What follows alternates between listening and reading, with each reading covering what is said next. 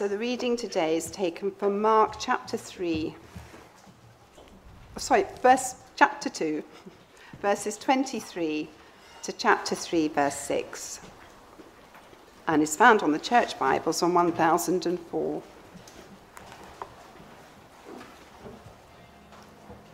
One Sabbath, Jesus was going through the cornfields, and as his disciples walked along, they began to pick some ears of corn. The Pharisees said to him, Look, why are they doing what is unlawful on the Sabbath? He answered, Have you never read what David did when he and his companions were hungry and in need? In the days of Abiathar, the high priest, he entered the house of God and ate the consecrated bread, which is lawful only for priests to eat. And he also gave some to his companions. Then he said to them, The Sabbath was made for man, not man for the Sabbath. So the Son of Man is Lord even of the Sabbath. Another time, Jesus went into the synagogue, and a man with a shriveled hand was there. Some of them were looking for a reason to accuse Jesus, so they watched him closely to see if he would heal him on the Sabbath. Jesus said to the man with the shriveled hand, Stand up in front of everyone.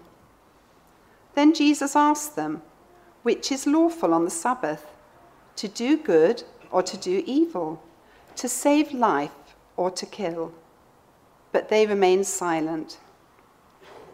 He looked around at them in anger and, deeply distressed at their stubborn hearts, said to the man, Stretch out your hand. He stretched it out and his hand was completely restored.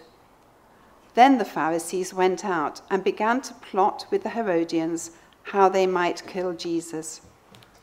This is the word of the Lord. Thanks be to God.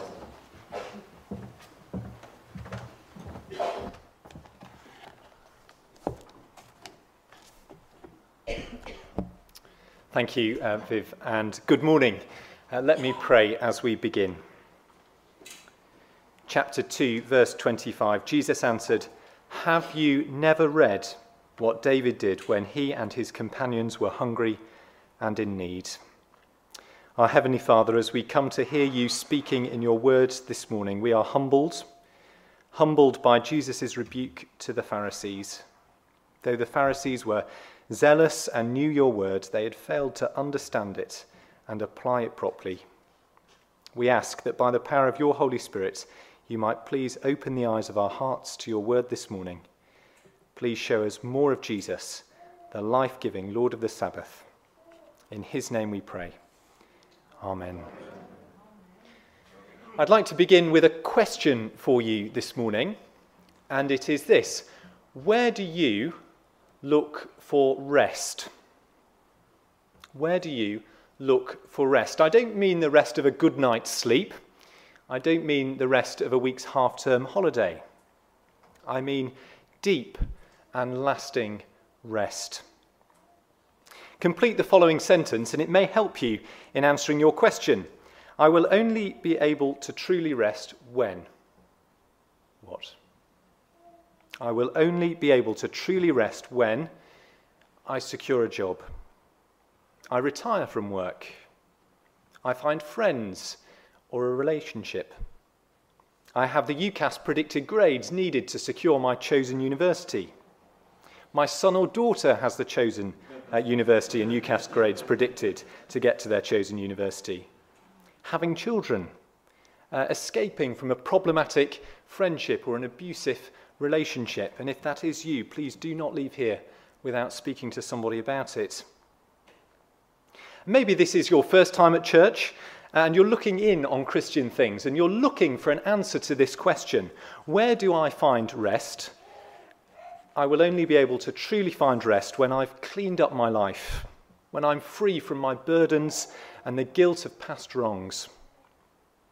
Now, many, of course, here would, would call ourselves Christians, and we know that rest, a profound intimacy with God, is not found uh, in any of those things that we, we initially thought about job security, uh, grades, educational outcomes, relationships, uh, other people. But instead, I dare say that there is a Christian, an Emmanuel Chesham uh, sounding answer. I will only be able to find true rest when I get back to the routine of a daily quiet time. I will only be able to find true rest when I attend the monthly Emmanuel prayer meeting. I will only be able to find true rest when I'm serving regularly, serving tea and coffee, cleaning, leading a children's group, marshalling the car park. I'll only be able to find true rest when I have a well thought through theological position on this or that issue. Where do you look for rest? Now, I think this was a question for Mark's first readers too. Uh, they likely lived in the mid first century AD, and they were probably Roman Christians under some pressure for, from persecution of Emperor Nero in Rome. And with that pressure would come this question of where true and lasting rest could be found. And under threat, I suspect the temptation was to look for rest in uh, some kind of religious system, a collective comfort in uh, reassurance and identity in a particular way of doing things. And in that respect, I don't think the Christian first readers of Mark's Gospel uh, are so different to us. And in this uh, section of Mark's Gospel that Viv read for us, we, we get two scenes. And the central character in both is our Lord Jesus Christ, and their point of connection is the Jewish Sabbath, their day of rest. And Jesus reveals the Pharisees' wrong uh, understanding of the purpose of the law with respect to the Sabbath. And in doing so, I think Jesus exposes our own default position to a religious way of doing things. True rest is not found in a list of things to be done or not done. It's not about obeying a Sabbath. No, true rest is found in the life giving Lord of the Sabbath. That's where we're to look for rest, to Jesus, the life giving Lord of the Sabbath. So let's dive into our passage together as Jesus invites us to find a true rest in Him. And so, point number one this morning Jesus is Lord of the Sabbath. Read with me from verse 23. One Sabbath, Jesus was going through the cornfields, and as his disciples walked along, they began to pick some ears of corn. Uh, we can picture the scene. Jesus and his disciples have just been along to the Sabbath synagogue meeting, rather like a gathering here at Emmanuel. On the way home, they're a little bit peckish. Uh, there isn't Tesco Express across the road, uh, there's no Abra Kebabra next door. Uh, instead, there are cornfields, and they are ripe with the harvest. I expect it's rather the way some of the fields around here in the Chilterns look in the late summer. And as the disciples walk along, they pick uh, at the ears of corn. In verse 24, this is met with objection. The Pharisees said to him, Look, why are they doing what is unlawful on the Sabbath? Keeping the Sabbath was and still is a vital part of Jewish identity. In the Old Testament uh, law, the Sabbath was a weekly reminder of God's people uh, that their rest was found in Him. And the fabrics of that, that Sabbath are woven into the very fabric of, of creation, the origins of the Sabbath, woven into the fabric of creation. Back in Genesis 1, God creates the heavens and the earth in six days.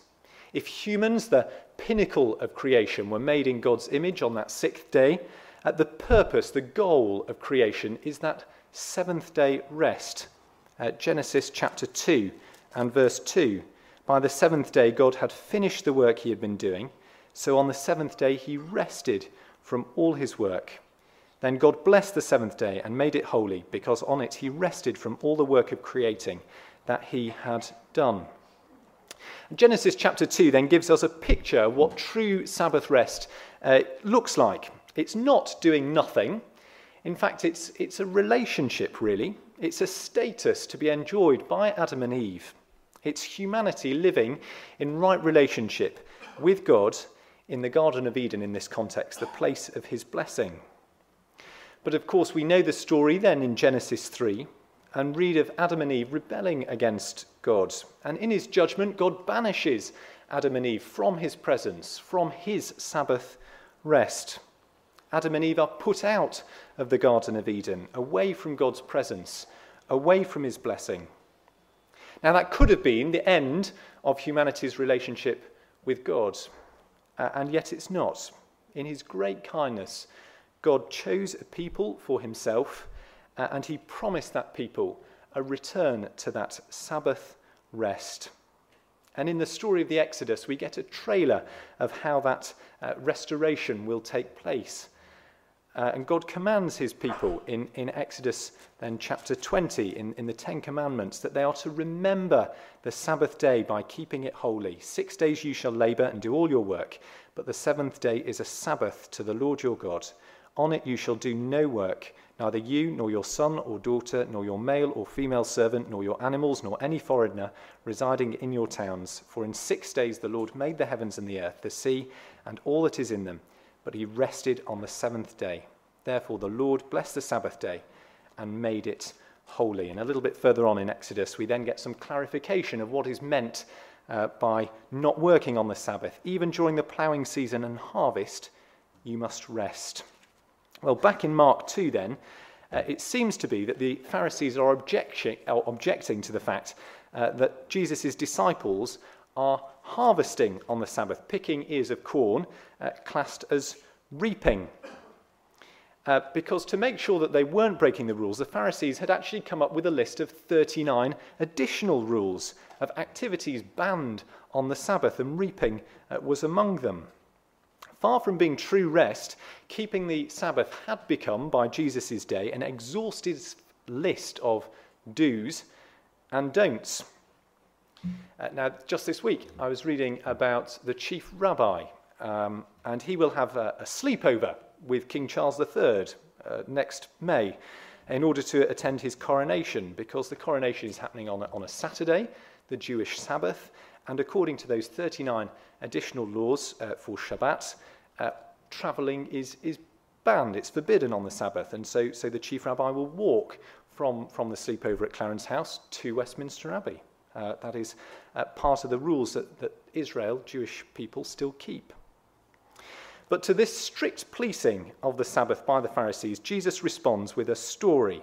And it's taken from 1 Samuel and chapter 21. In that part of God's Old Testament history, um, uh, David is on the run from King Saul, and Jesus picks up the story in verse 25. Have you never read what David did when he and his companions were hungry and in need? In the days of Abiathar, the high priest, he entered the house of God and ate the consecrated bread, which is lawful only for priests to eat. And he also gave some to his companions. Now, we're not told in 1 Samuel 21 or indeed Mark 2 that these events took place on the Sabbath. It appears to be that Jesus is making a more fundamental point about the Old Testament law. David and his companions uh, were doing something forbidden by the letter of the law. Uh, the bread of the presence was uh, lawful only to be eaten by the priests. And yet, here David and his, his band of merry men eat it, and Jesus vindicates them. There's no suggestion that they did anything wrong. And indeed, by rebuking the Pharisees, Jesus, in a way, is, is commending David. David has got the law right. David understood the true merciful heart of God behind the law.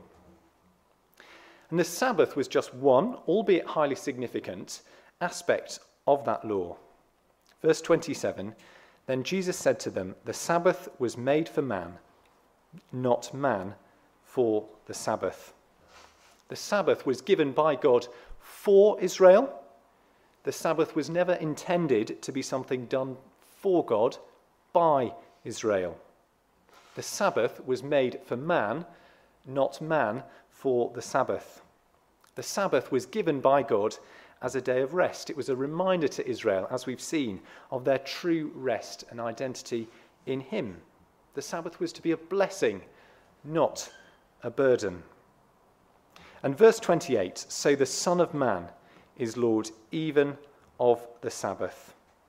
Jesus is Lord even over something so fundamental to Israel's self identity as the Sabbath. Now, this is an astonishing claim to authority. Jesus is saying that the Sabbath, part of the blueprint of creation, was created in and through Him. And the whole purpose of that day, that Sabbath rest, uh, was to enjoy Him and His Lordship. And it, this sets Jesus up in direct opposition to those that He is speaking with. The Sabbath is on Jesus' terms, for it is His, not the Pharisees'. The Pharisees have twisted, they've misunderstood the Sabbath. But Jesus restores it to its rightful place. It's to be a delight, not a duty. Liberation, not legalism. A rest, not crushing responsibility. And it's all about Jesus. Where do we need to hear this call uh, to rest in Jesus this morning? Think back to your first response. I will only be able to truly rest when. Now, many of those things we thought about are good gifts from God work, educational outcomes, friends, family. But they're not where true, profound spiritual rest are to be found. True rest is in Jesus, the Lord of the Sabbath. As a church, where do we uh, make good disciplines of the Christian life about doing for God rather than about what He has done for us in the person of our Lord Jesus Christ? The quiet time, where, like the Pharisees, uh, we read and we know the story, but we fail to see and appreciate Jesus. The dashing about, cram, cramming the diary with uh, church events yet failing to recognize that we're serving a living person who first gave his life to serve us. The well considered theological position leading to visible differentiation Uh, that doesn't lead to a greater love for Jesus and his way of living. Stop. Come to Jesus. Find true rest in him, for Jesus is Lord of the Sabbath. Point number two, then, this morning Jesus is the life giving Lord of the Sabbath. If Mark were a film, uh, the camera now cuts into the synagogue, synagogue uh, one Sabbath, chapter 3 and verse 1. Uh, another time, Jesus went into the synagogue, and a man with a shriveled hand was there. And what we're about to witness Jesus do serves uh, to illustrate his authority as Lord of the Sabbath. Mark arranges his material to give us this miracle which testifies to Jesus' teaching and his identity. And notice that as Jesus is making these ever increasing claims about himself, so opposition to him is growing. This has been happening all the way through this little section of, of Mark's account of the gospel. And here, Mark gives us an explicit uh, insight into the Pharisees' motives. Verse 2 Some of them were looking for a reason to accuse Jesus.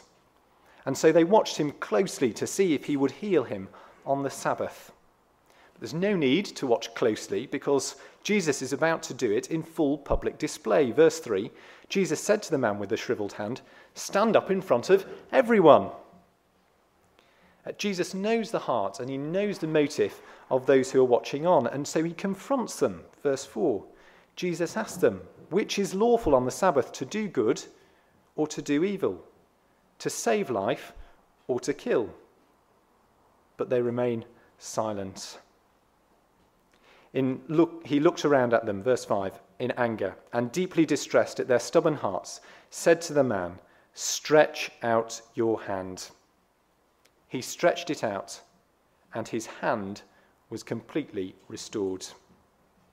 In the immediate restoration of Jesus' uh, not Jesus' hand, this man's hand, Jesus is proving that he is Lord of the Sabbath. And yet, I think this healing is actually doing more than that. It's more than simply attesting to Jesus' authority. It's giving us a little picture, a visual aid, if you like, to the true Sabbath rest that Jesus has come to bring. The man's shriveled hand is a picture of a broken world. It's a picture of a world which is out of step with our Creator. And today, Remembrance Sunday offers, I think, much the same illustration. We remember the horrors of conflict, past and present, and we're reminded of the reality of pain and suffering in this fallen world. But wonderfully, graciously, Jesus, the Lord of the Sabbath, has arrived. He heals the shriveled hand with the power of a word. The Lord of the Sabbath has come with authority to restore the world to Sabbath rest. Jesus has come to do good. Jesus has come to give life. And the man's hand, completely restored, gives us a taste of that good, life giving rest. And my, my grandmother uh, was a wonderful uh, baker and cake decorator. You will be very jealous if you saw my Bertie the Bus third birthday cake. Uh, when I used to visit my grandparents' house, uh, there was very often a spoon to lick to have a taste of the, the mixture, you know, when you, you've been baking. Uh, maybe some of you prefer that actually to the finished product, but the leftover mixture just gave a taste of what the cooked cake would, would turn out to be like. But that's all it was really. It was, it was just a taste, a taste which gave a longing uh, for the finished cake. And with patience, uh, a wonderful, even better tasting cake would emerge from the oven. And the restoration of uh, the man's hand um, is a little bit like licking the, the cake bowl, if you will. It's giving us a wonderful taste of the true Sabbath rest that Jesus has come to bring. And there's an invitation from the Lord Jesus to enjoy that rest now. But in this life, it is just a taste. Uh, it's a taste of the full and final rest that we'll enjoy in eternity. Sabbath rest can begin this morning, but only in God's perfect new world will we enjoy the fullness of His presence and His blessing. Uh, Revelation chapter 21, uh, we've already heard part of it from Martin this morning. Then I saw a new heaven and a new earth, for the first heaven and the first earth had passed away, and there was no longer any sea. I saw the holy city, the new Jerusalem, coming down out of heaven from God, prepared as a bride, beautifully dressed for her husband. And I heard a loud voice from the throne saying, Look, God's dwelling place is now among the people, and he will dwell with them. They will be his people, and God himself will be with them and be their God. He will wipe every tear from their eyes. There will be no more death, or mourning, or crying, or pain, for the old order of things has passed away. Isn't that a wonderful vision of the future, a wonderful picture of future Sabbath rest? Very well, uh, but how? How do we enjoy that Sabbath rest? Uh, the shriveled hand and the restoration of this man's hand was one man 2,000 years ago at 2,000 miles from Chesham. How do Mark's first readers, how do we enjoy that rest? And I think the clue is in verse 6. Now, I've heard one preacher describe this verse as being the most shocking verse in the entire Bible. Jesus has just performed an awesome miracle. At verse 5, this man's hand restored in an instant. And Mark begins, verse 6, then. Then everybody praised God. Then everybody marveled at the authority of Jesus, the Lord of the Sabbath. Verse 6 Then the Pharisees went out and began to plot with the Herodians how they might kill Jesus. What? This is truly a shocking response isn't it? Not just are these people plotting to kill Jesus, but actually they're, they're enemies with each other as well. Uh, the Herodians and the Pharisees, to say that they didn't get on is, is a bit of an understatement. And yet here they're united in this shockingly violent opposition to Jesus, who is doing good, who is giving life. And there's a profound irony here, isn't there? That these are the same Pharisees who nine verses ago were concerned about the, uh, the disciples picking ears of grain. Uh, and now they're about to violate the law by committing murder.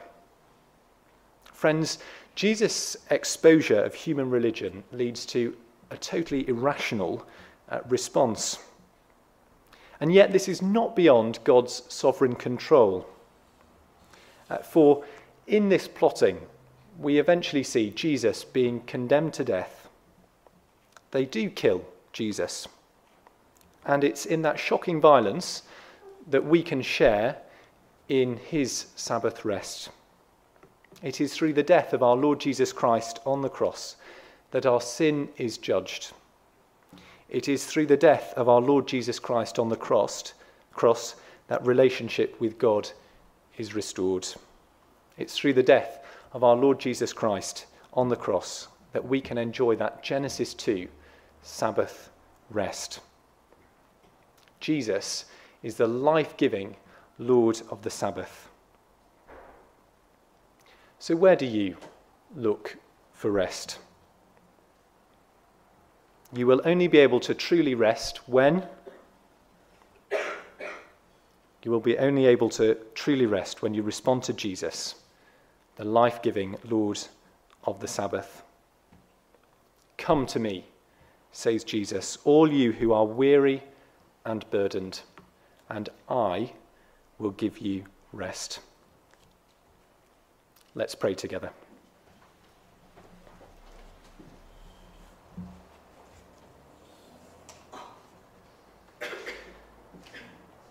Lord Jesus, we, we praise you that you are the life giving Lord of the Sabbath.